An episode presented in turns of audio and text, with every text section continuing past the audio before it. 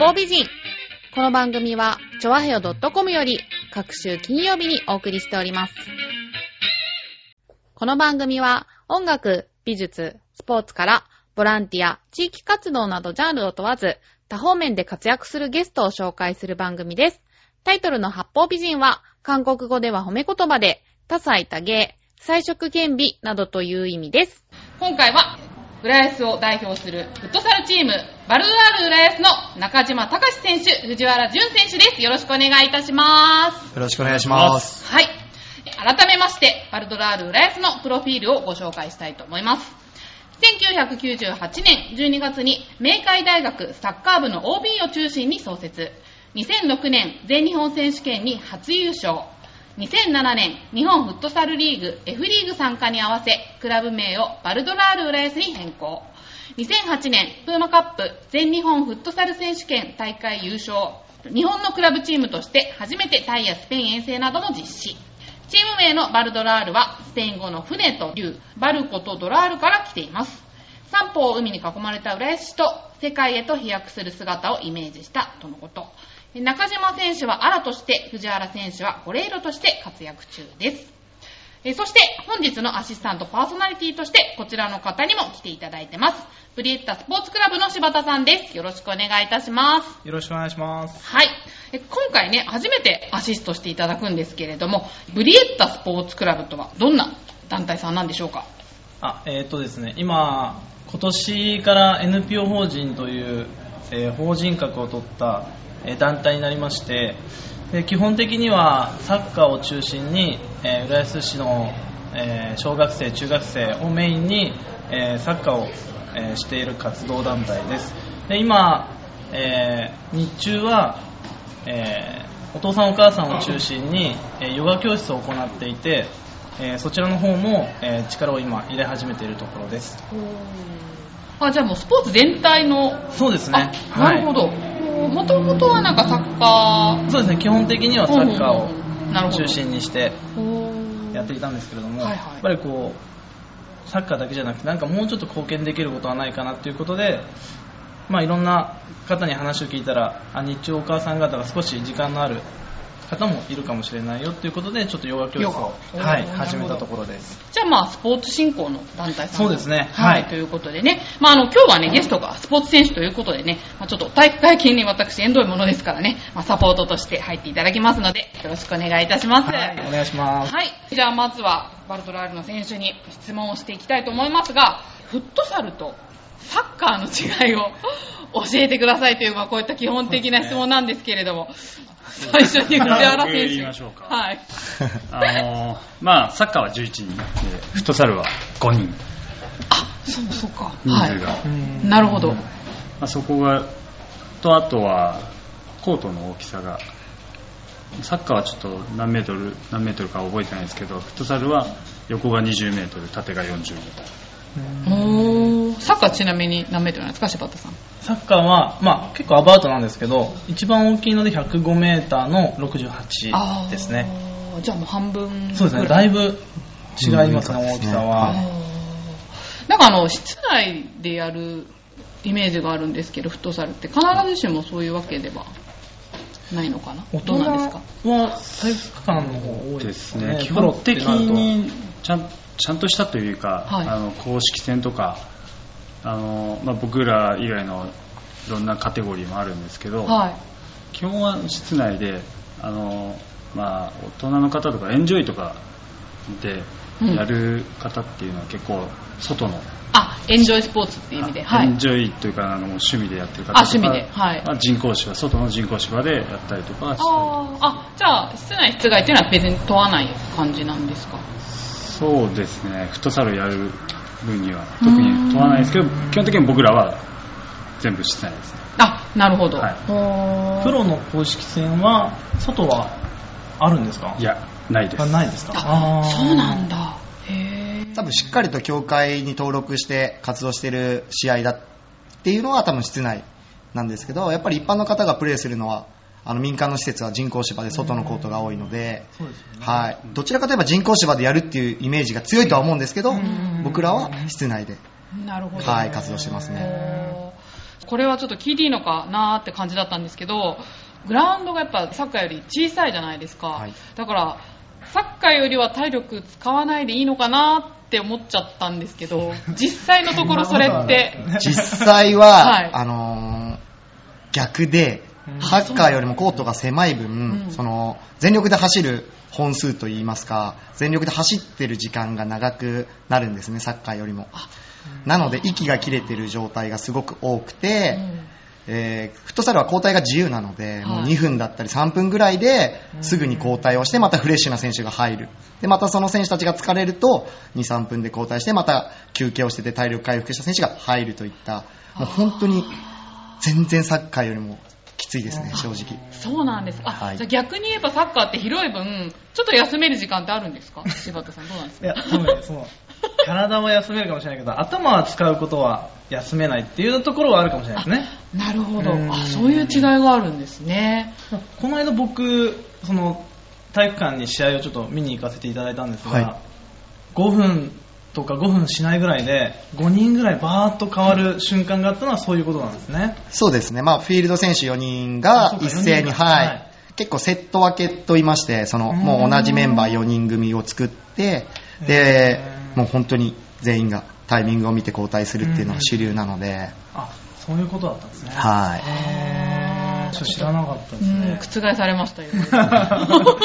大変なんです。本当にそうなんですね。失礼いたしました。で、えっ、と、中島選手のポジションがアラ、い。そして、えー藤原選手のポジションはゴレイロっていう、ちょっと聞き慣れない言葉なんですけど、これはどういうポジションなんですか？そうですね、僕のポジションアラというのは、まあもちろんフットサルなんで、全員が攻撃参加して、全員がディフェンス、守りを、えーしなくてはいけないんですけれども、その中でもアラというポジションは、コートのサイドのポジションになりまして、うん。えーまあ、サイドから攻撃に参加したりっていうポジションですね。なるほど。はい、ゴレイロっていうのは、藤原選手。えー、もう分かりやすいゴールキーパーゴール。あーこれスペイン語なんですね。えー、ゴレイロはゴレイロはポルトガル語。ポルトガル語。はいああ、そっか、スペイン、ポルトガルの。へえ。じゃあ、ゴールを守る。そうですねそれが僕の仕事です かっこいいな、お前。あの中島選手みたくはい。こういっぱい走ったりとかしてはい。もうぜいぜいっていうことはないんですけど、うん。あのまあ、やっぱコートが狭い分はい。ゴールまでの距離が近いからやっぱシュートっていうのはすごい近くから飛んできたりとかもします。しやっぱりサッカーよりも点数が入る率が高いんですか？って思われてるんですけど、はい。まあ、入るときはやっぱ入るんですけど入らないときっていうのは本当なかなか点が入らなくて、あのまあ、ロースコアの試合の時とかもたまにたまにありますね。うーん。はそうなんだ。なるほど。はい。でね、あの、うちの、調和用の局長が、まあ、フットサルの醍醐味が、パワープレイにあるっていう風に言ってたんですけど、パワープレイって何ですか？そうですね。はいパワープレーってパッとね、聞くとすごいどんなんだって思う方が多いとは思うんですけれども、はいまあすごくフットサルに特有な戦術の一つなんですけれども、はいそのいわゆる藤原選手、ゴールキーパーで、えースタート時は、えーポジションについてるんですけれども、うん。試合展開によってとあの負けてたりとか得点が差が開いてしまった時などに用いる、えー戦術でキーパーをあのフィールドの選手に変えるんですよ。なんで、うん。手で扱うことは苦手なんですけれども、はい。その分足の技術は普通のキーパーの選手よりも高いのでいわゆる攻撃を参加して5人で攻めるキーパーをフィールドの選手にしてその選手も含めて、えー攻めるという。相手が4人で守るに対してこっちは5人で攻めて、えーその開いた点差を縮めに行ったりとか負けてる試合をひっくり返したりとかっていう戦術で、えー主に用いられるものですね。えその間じゃあゴールっていうのは？まあもう無人ですね。あーそうなんだ。リスクはかなりありますね。パスミスして相手にボールが渡っちゃった瞬間にもうロングシュート打たれたりとかして入っちゃうこともありますし物を話す剣だけど、やっぱり攻撃力はすごく、やっぱり。そうですね。やっぱりだから点差が離れた時とかに使いますよね。緊迫した試合だとやっぱりそのリスクもあるので、なかなか使わないんですけれども。あでもそれはかなり見どころがそうですね面白いですねうん結構慌ただしくて、相手ボールになるとは、いキーパーがまたすぐ戻って、また藤原選手が入ったりとか、また前ボールになると、藤原選手に代わってフィールドの選手がキーパーのユニフォーム着て入ったりとか、はで、時には、おい、ゴール誰が守ってんだよ、みたいな時間だったり、瞬間もあってうん、多分見てる人もすごく面白いのかなと。あなるほど。あ、いいですね。それは。ね。ドキドキしながら見れますね。そうそうですね。うん。それは結構しょっちゅうあるものなんですか？まあ本当はね、そう、負けてる時に行うことが多いので、そういったことが多くあると、ね、自分たちのチームがすごくピンチな状態なので、か。あまりね、多くあってはいけないんですけれども、やはりシーズンの長いね、シーズンの中では、そういった試合もありますし、そういうプレーを行ったことで逆転をした試合ももちろんあるので、へはー。なるほど。ではですね、あの、リスナーさんからもいろいろ質問が来てますので、ちょっとこちらで紹介したいと思います。えー試合前に集中力を高めるために何かしていますかっていうことなんですけど、どうですか、お二人は？うん試合前ですか？ルーティン的なとこですよねう。ん。まあ、もちろん僕の場合は前日からもう準備っていうのは始まってて、まあ前日の夜はパスタを食べて、当当日はうどんを食べて、そして試合前には同じ曲を聴いて、そして同じ体の作り方、ストレッチも含めて体作りをして試合に臨む。あとは、最近試合前には少し香水をつけて、おいい匂いを 漂わせながら試合に入ると。知らない。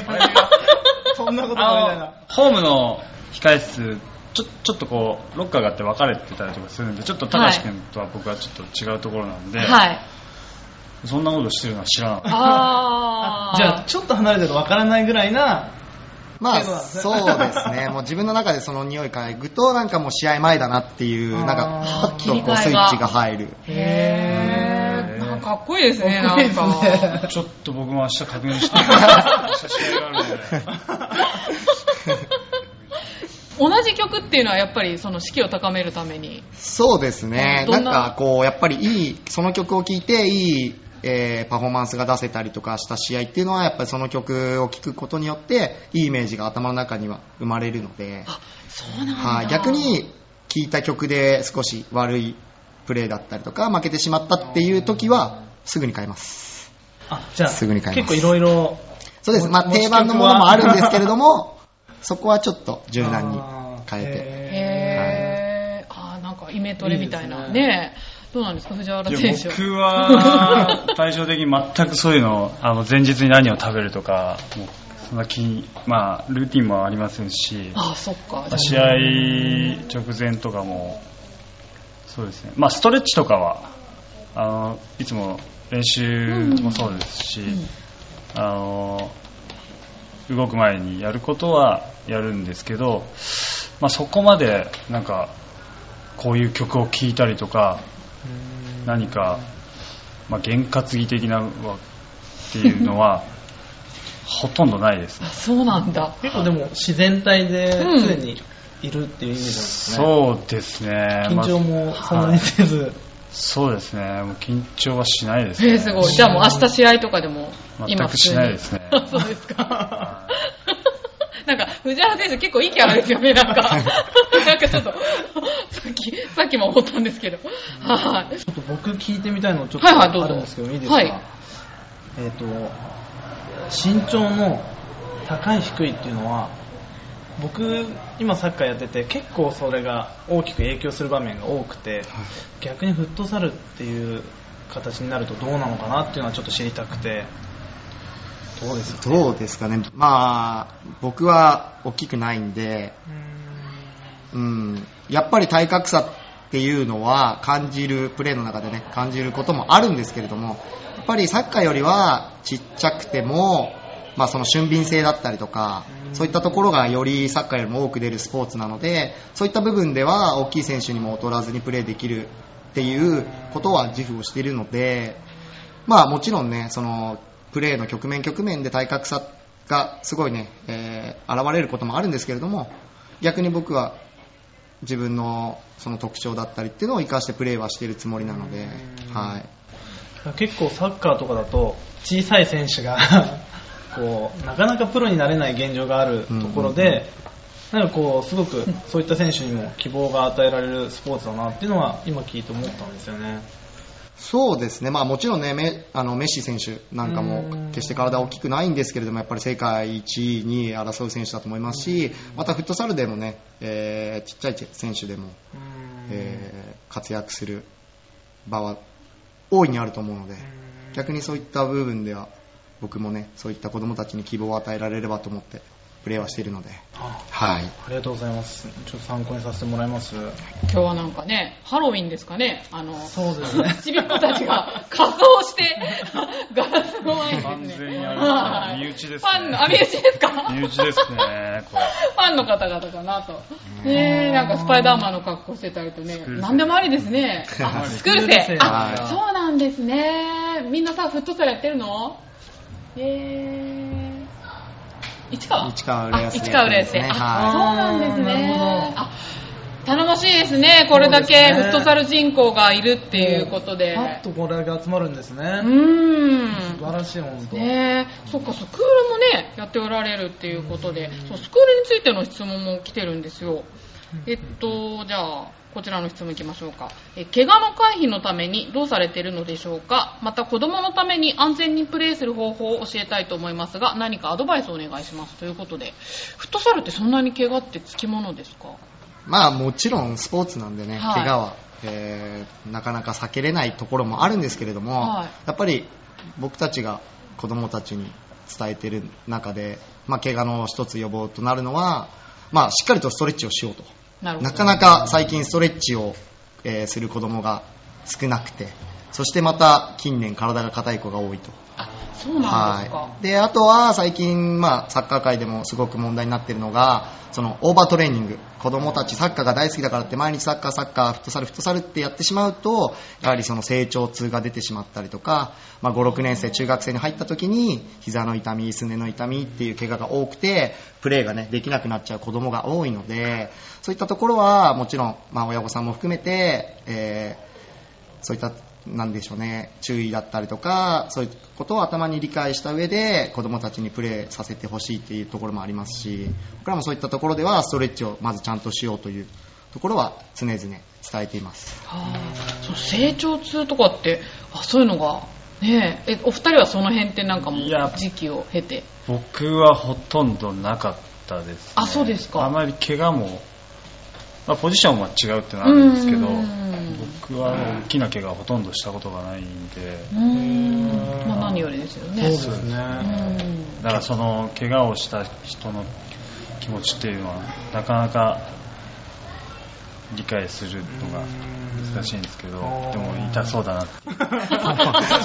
一言だな本当に。怪我してる人を見ると、リハビリ大変そうだな 痛そうですよね。はい。まだその大きい怪我初体験じゃならないようにちょっとはい気をつけていただいた方がいいですね、う本当は。ん本当ですね。この年で怪我しちゃったら、大きな怪我しちゃったらもう、もう引退しかないのかな。えー。そんなことないそうなんですか。えちなみにおいくつなんですか？聞いても大丈夫ですか、えー。年齢って。今31です。あそうなんだ、はへえあと、1ヶ月ぐらいで32になりあます。そうですか。あもうちょっと誕生日ね。20代かと思ったらそんなことはなかったんですか？長岩先輩は、僕の1個上です。あそうですか。あやっぱ爽やかですねスポーツ選手若く見えますね。いいですね。ね羨ましい。えこんな質問も来てますよ。私は気合が入りすぎるのかフットサルの試合の翌日は必ず全身筋肉痛になります。選手の皆さん普段どんなトレーニングをしてるんですか？っていうことですけど筋肉痛になったりしますか？もちろんやっぱ試合の次の日は体痛いですね朝起きたそうなんだ。はい。へ疲労感は満載だよね。あまあ、筋肉痛とその試合後のなんか体。疲労感はまた別だけどね。そうですね。違うんですけどやっぱトレーニング、まあ、あの個々でやってる選手もいますし、ん。その中でのトレーニングの中で、まあ、その筋肉痛になったりとか、あのすることはたまにはありますけど基本的には、あまあ、そんなにはない、うん筋肉そうです。ねあえてそのトレーニングをしてわざと負荷をかけての翌日はもちろん筋肉痛にはなるんですけど、試合の次の日は筋肉痛っていうよりはまあ疲労感ですね。でもまあそれを軽減するさせるために先ほど話したストレッチをしたりとかクールダウンっていう部分だったり食事の部分っていう部分ではみんなここに気を使ってやってると思いますね。あとね、運動選手にとって、えー睡眠はとても大事だと思いますが、より良い睡眠をとるために気をつけていること、こだわり安眠グッズなどあれば教えてくださいってことなんですけどこ。れは僕はどもううですかね藤原選手睡眠時間短いんですよ。あ、そうなんですか、いや僕、まあ、寝ないで平気な6時間ぐらい睡眠取ればうん。全然いける。6時間は結構とってる。基本的に多分チームメイトみんな8時間ぐらい取ってると思うんですよあ。そんなにはねあ、でもやっぱり運動選手だから。そうですね体が大事ですからね。それだけやっぱ睡眠取らないと。はい寝れるんですよね。疲れてるのかもね。はい。快眠グッズといえば、まあはい僕寝る時に使ってるのはあの、まあ、最近あのよく CM とかに流れてるカズさんが使ってるはい。東京西川さんのエアマットレスっていうのがあるんですけど、あのそれを使ってあの普段から寝たりとかして、えーエアマットレス？はい。結構それ昼寝じゃなくて本気寝でいや普通にベッベッドに引いてあ、そうなんだ。やつなの。で。え、いいですか？いやかなりいいですね。うんあのそれ使うまではちょっと腰痛があったんですけど、はそれを使い出してかい。らうん。腰痛なくなりましたし、そうなんだ。まあ、あのトレーニングでもそういう腰痛をなくすためのトレーニングをしたんですけどプラスそうやって寝るグッズっていうのを考えた時にそれを使い出したことによって腰痛はなくなりましたより良い睡眠をとるためにへー僕たち遠征の時もマットレス持ってってます。そうですか。やっぱり試合前日とか泊まったホテルによってやっぱそのね、柔らかかったり硬かったりって違うので、マットレスを持ってって、まあ大変なんですけど、うん。うん。そこでもしっかりとコンディションを整えて。あじゃあそこまで。プロですね。ねえ。ちなみに柴田さんはね、プレイヤーだったこともあるってこれは僕はもう高校であ辞めてしまったのそうなんですねはい。うんあとはもう本当草サッカーとか、なるほど。はい、エンジョイの方で頑張ってます。なるほど、なるほど。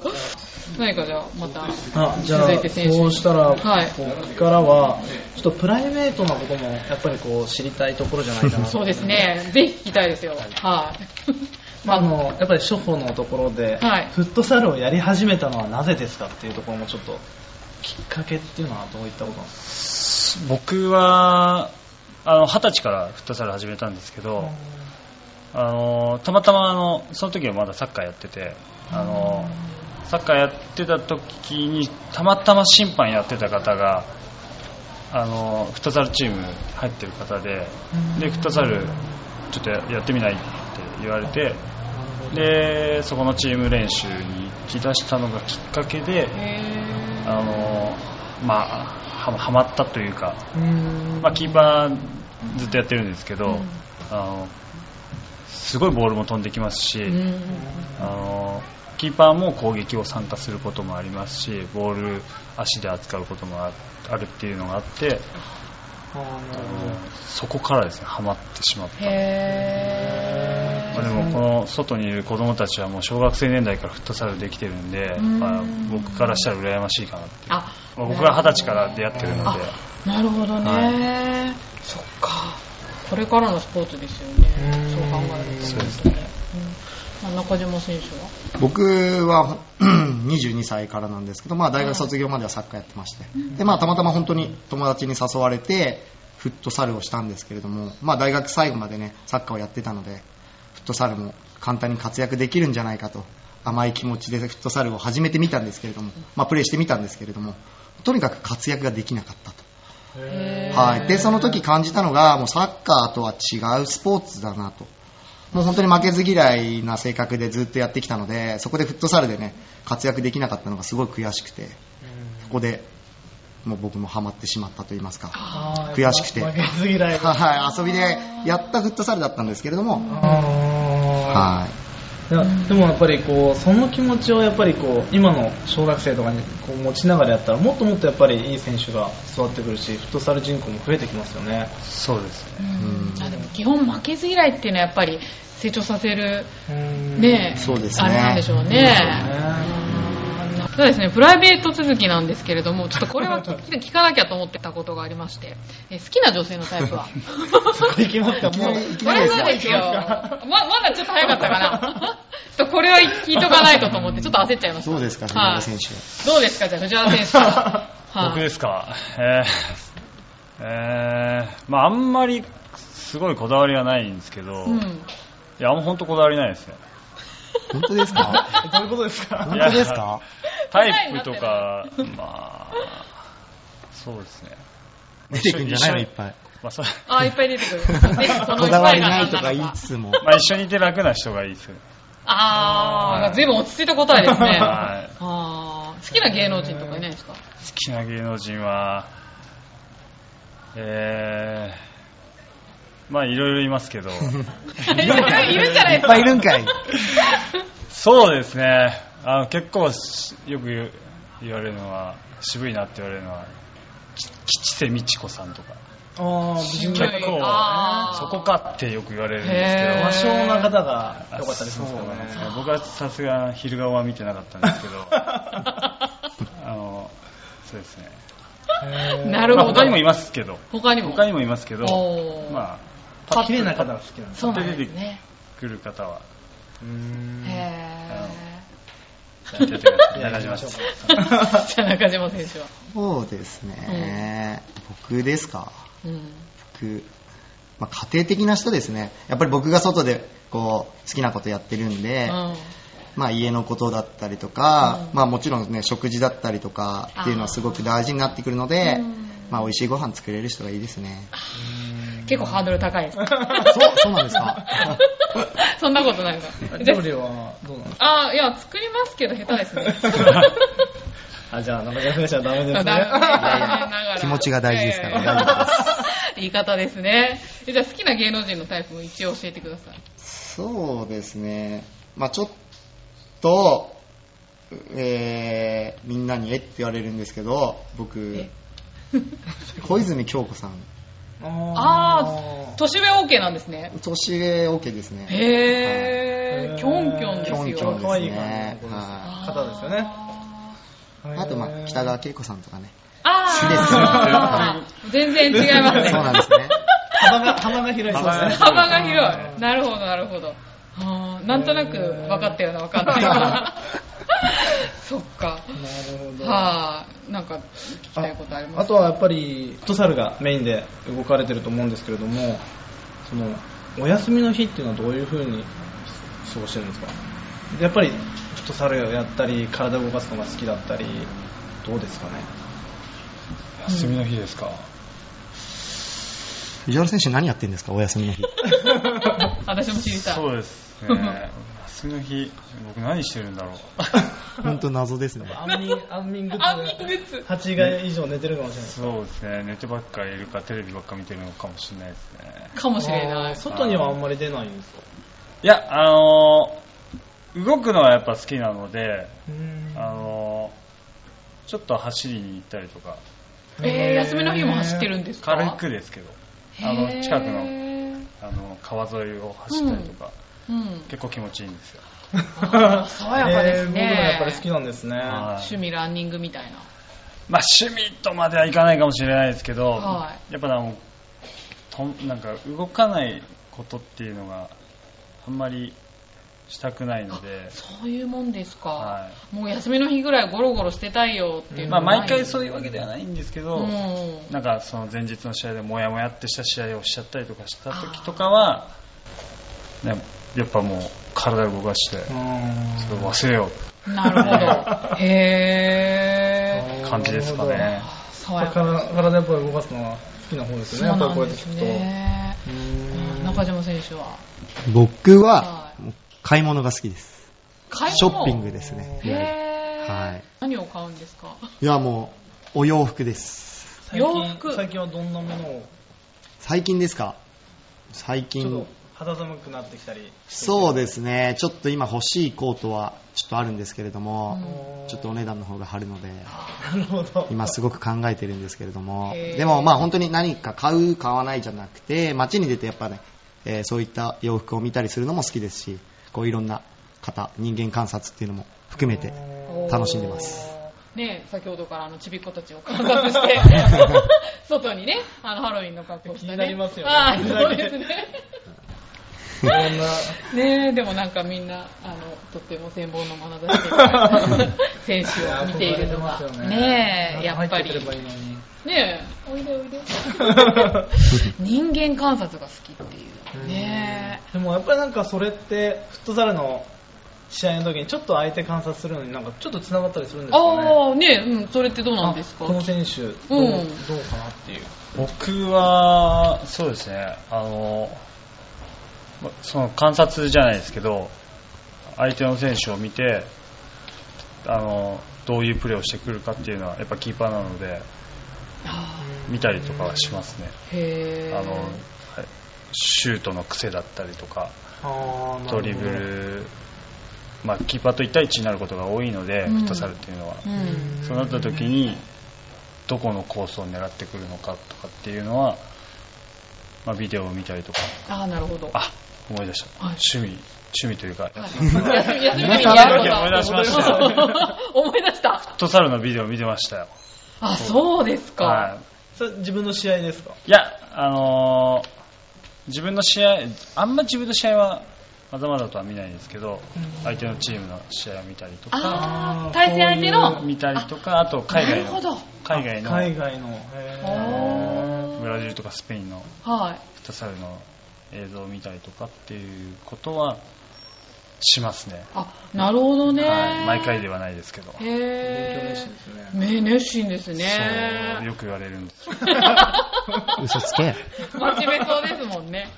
他のスポーツとかに興味とかってあるんですか？なんかフットサル以外の僕趣味でバドミントンやってます。ああそうなんですか、はい。趣味でバドミントン、はい。なんか多彩ですねさっきからそうですね。中島選手いやいやいやねすなんか習ったこととかないんですけど、はあの、自分が、えーやってたフットサルスクール、まああの、大人向け、女性向けのフットサルスクールの方たちが、バドミントンされてるということで、入れてもらって、一緒にバドミントンやったりして、すごい積極的ですね。楽しいんですよ。全然習ったこととかないんですけど、ははい、好きですね。まあ頻繁にやってるわけではないんですけど、なんかそういうのからなんか参考に取り入れたりっていうのはどどうなんですか？そうですね。まあなかなかバドミントンからフットサルの ね、つながるものを見つけるのは なかなかまあ同じ室内競技かなってぐらいなんですけど、はい。でもやっぱりそういったね、新しいスポーツだったり、普段やらないスポーツをして、楽しむってことはやっぱりリフレッシュにはつながるので、ああ、はい。ねうんなんかでもアウトドアですね、二人ともね。そうですね。基本的にじっとはしてられないよね。そうですね。僕も球技全般は好きですね。野球もテテレビでやってたら見ますし、あのーまあ、バスケットも結構好きあなん、で。そうですか。はい。へえ、それは、NBA のうんうんうん。試合とか。ああ、じゃあ本当に結構見てますね。で。結構見たりとかするんですよ。ああの球技全般、まあ、得意ですね。あ、やるのも。すか。あ、すごい。バスケバスケも結構まあまあまあまあうまいですよねまあまあ。そうだったかな。まあまあやったりす、なんか、ボルドラール浦安さんの中で、球技大会みたいなのもやるんですか？いやなんかね、ウォーミングアップでバスケを取り入れて、あの練習前にやったりとかっていうのはありますね。あ、そうなんですか。はへえ。やたら元気になるんですよ、藤原選手。バスケになるそうなんと。だ飛びながらは好きなんですああ、ちょっとなんか、そういう藤原選手見てみたいですけどそうですね、見てみたいですね。バスケットゴールがあったらやっぱシュートは打ちますね藤原選手手で投げるんですよ。うん僕たちやっぱ足で入れたがるんですよね。バスケットボールになると。そうかはい。ダメ、ルール違反ですそうなんですよなるほどね。やっぱ、フットサルの選手は、いいですね。球と見れば蹴るみたいな。そうですね。スポーツが根底にあるんですね。いいですね何やってる時にね。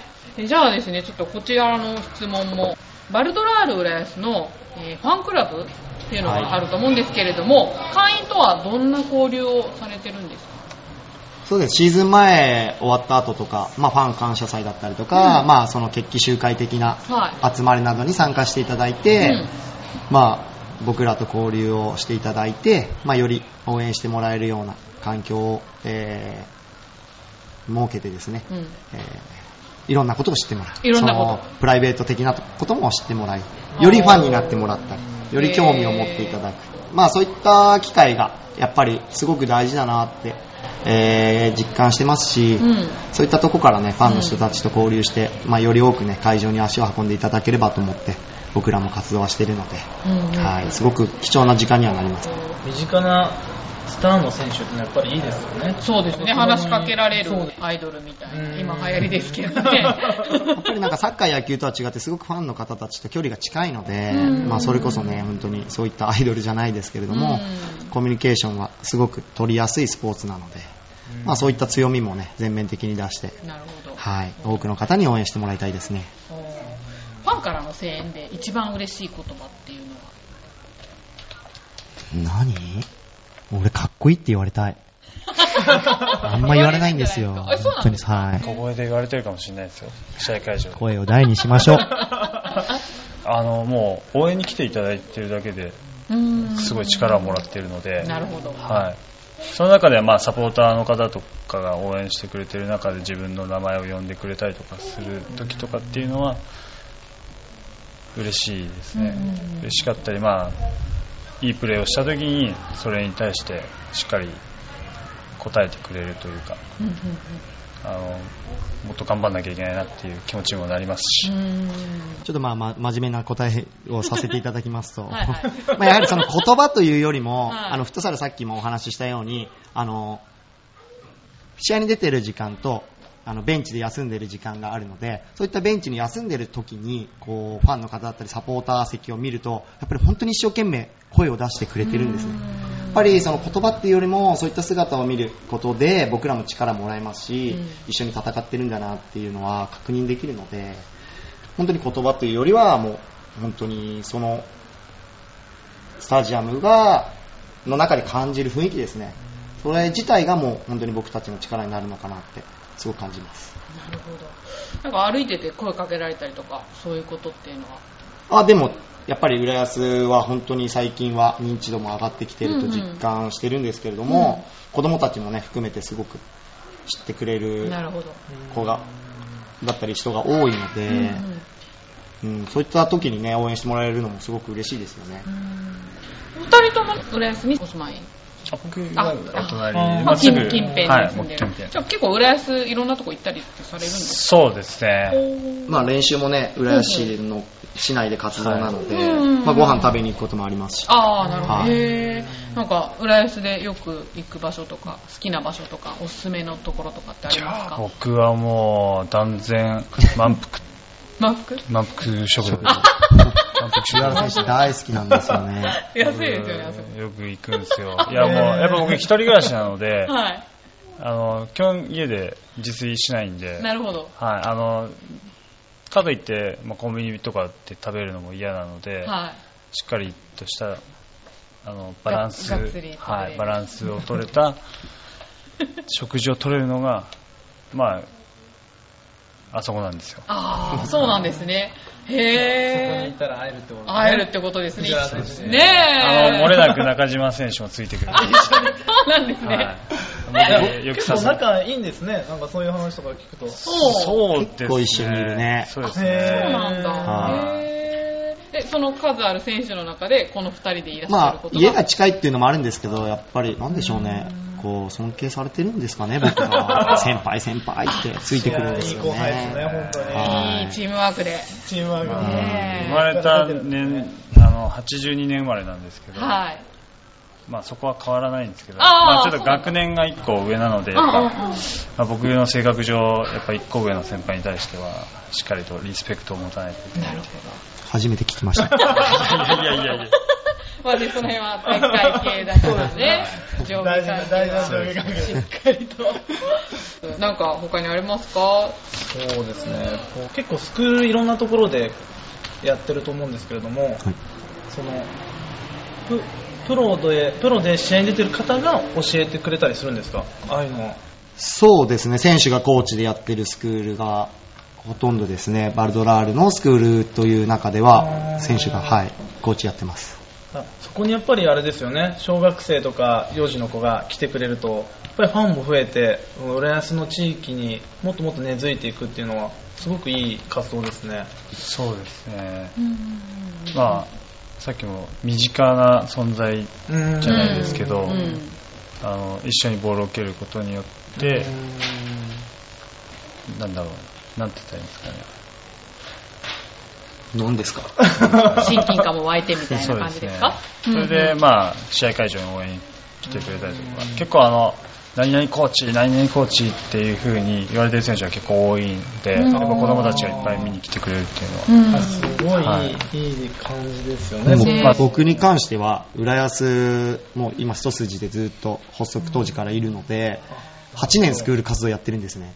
なんで中には今うちのチームの3軍に当たるテルセイロというチームに所属してるスクール生教え子がいたりとかしてすごい。面もう。教え子とが、う。んね、いつ同じフィールドで立つかってもう分からないぐらいまで来てるのでそういったのもすごく僕は楽しみですよね。どんどん出てきてほしいですね。あの男の子だけじゃなくて女子もありますそうですね、はい。女の子チームもうん。あるので、女の子もフットサル、あのーされてる方もいまそうですし、よね。え今増えてきてますね、女性で。そうみたいですやってるね。うん、うちの姪っ子がフットサルやりたいって言ってました。あじゃあ紹介してください。ああ、本当ですね。は いうんぜひぜひ。ではですね、そろそろお時間の方がやってまいりまして、えー最後にですね、お二人の今後の目標等あれば、そちらで締めていただきたいと思います。そうですね、あのまあ、まずは今シーズン、あの今現在3位っていういい順位のポジションにいるので、今年こそ優勝できるように、あのまあ、それは毎年言ってることなんですけど、あの今年は今まで以上にチャンスもあると思いますし、うんあの可能可能性のあるチームだと思っているのであのぜひ優勝して浦安市の皆さんと優勝を分かち合いたいと思います。はい。じゃあ、中島選手は？